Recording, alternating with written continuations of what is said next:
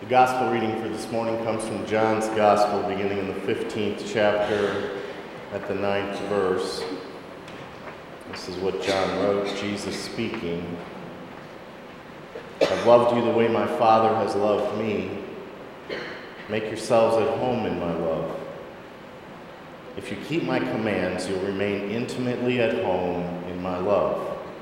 That's what I've done kept my Father's commands, and made myself at home in His love.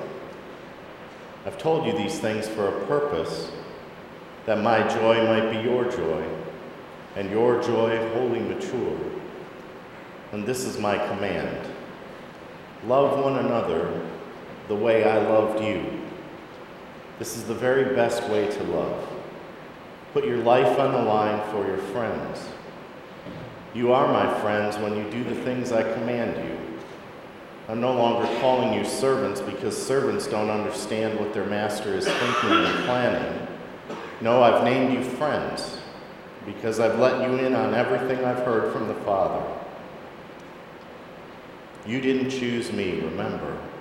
I chose you and put you in the Word to bear fruit, fruit that won't spoil. As fruit bearers, whatever you ask the Father in relation to me, he gives you. But remember the root command love one another. And this is the word of God for the people of God. Thanks be to God. Amen. Would you pray with me, please? Oh God, help me to take today May I, with dedication, use its opportunities, accept the reverses, share its burdens. May I be thankful for its graces, humble in its successes, and devoted to the giver. May I, in some measure, see tomorrow by the way I live today. now may the words of my mouth and the meditations of our hearts be acceptable in your sight, O God, my strength and my Redeemer. Amen.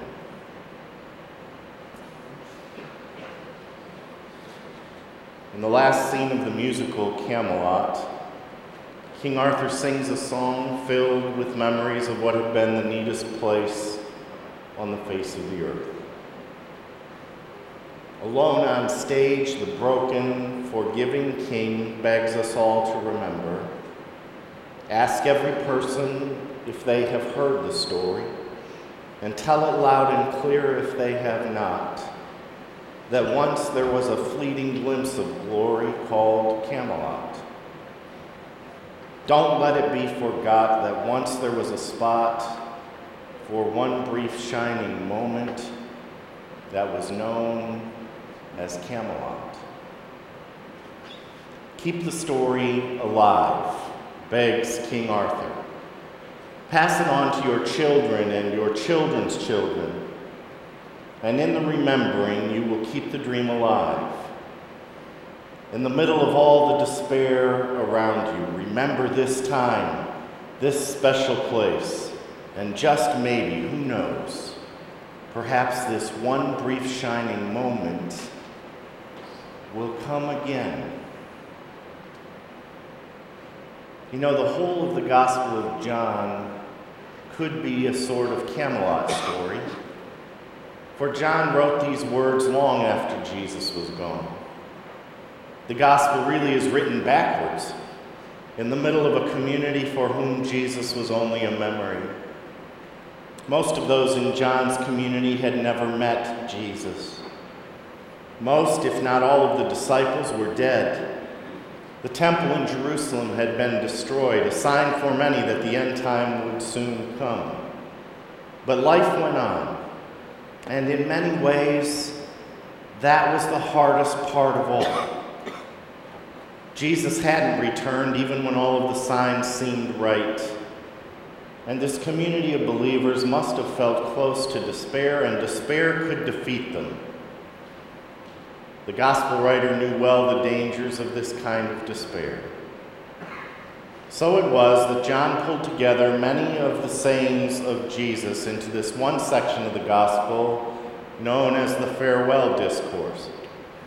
It is really a bit like the TED Talks or the last lecture series at some colleges where professors are asked what they would say if they knew it was their last chance to speak.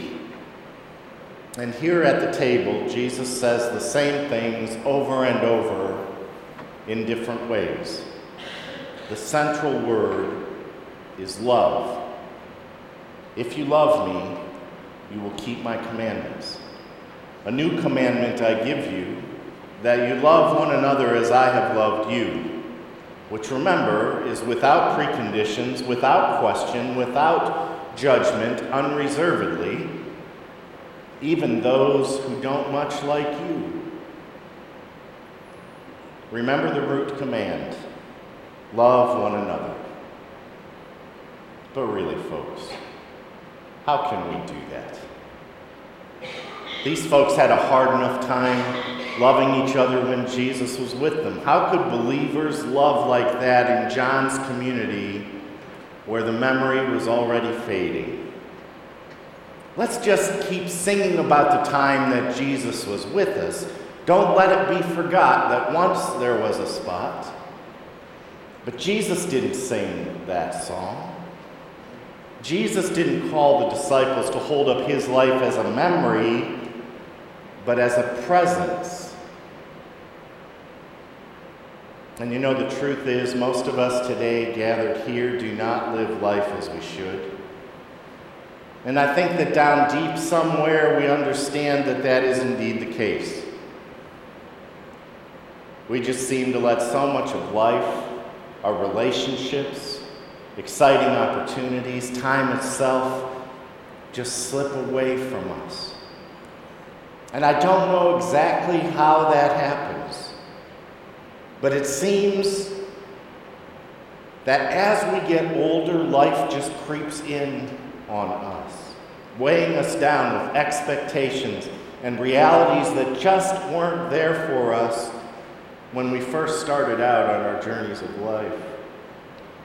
We become somehow convinced that we don't make much of a difference.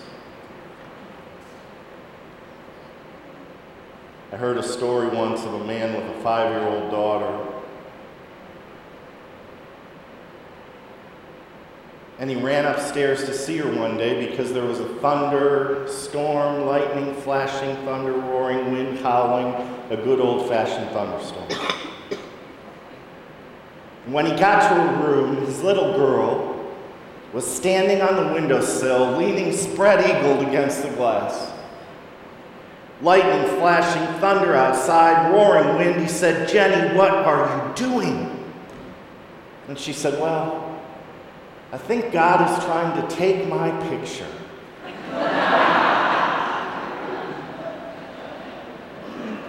no, that really is not too bad. Here is a little one who knows who she is, knows her value. Folks, if you are going to live with meaning, if you are going to live with joy, if you truly are going to love others, first of all, you have to feel good about yourself. I'm here today to tell you that one of the reasons I believe that Jesus came was to make you feel better, different about yourself. You are a person of priceless worth. Children generally still get that. We don't. As we meet together today, it is completely within our own experience to understand that life begins inside and then emerges. We all share a common experience in that someone loved the idea of us enough to nourish our potential inside until we could make it on the outside. It speaks a bit to laying down one's life for one's friends. And as we grow, our circles widen to include others. You each touch many, many lives. Lives that just would not be the same without you. as you expend your life in the presence of the people who make up your community, they are enriched by your gifts. And they take those pieces of your story and they paste them into their story. And the story today reminds us that we are hopefully connected to others. Beginning with your mother and father and your family of origin, expanding in an ever widening circle as your life goes ever on. We are tied together like branches on a vine or like climbers tied together by a rope, tied together by a boundless love to trust in one who is always more than we can ever understand, to keep us moving ahead on the journey of faith and on the journey of love. Remember this from today, if nothing else. The love of community ties us each to Jesus. Happy Mother's Day. Amen.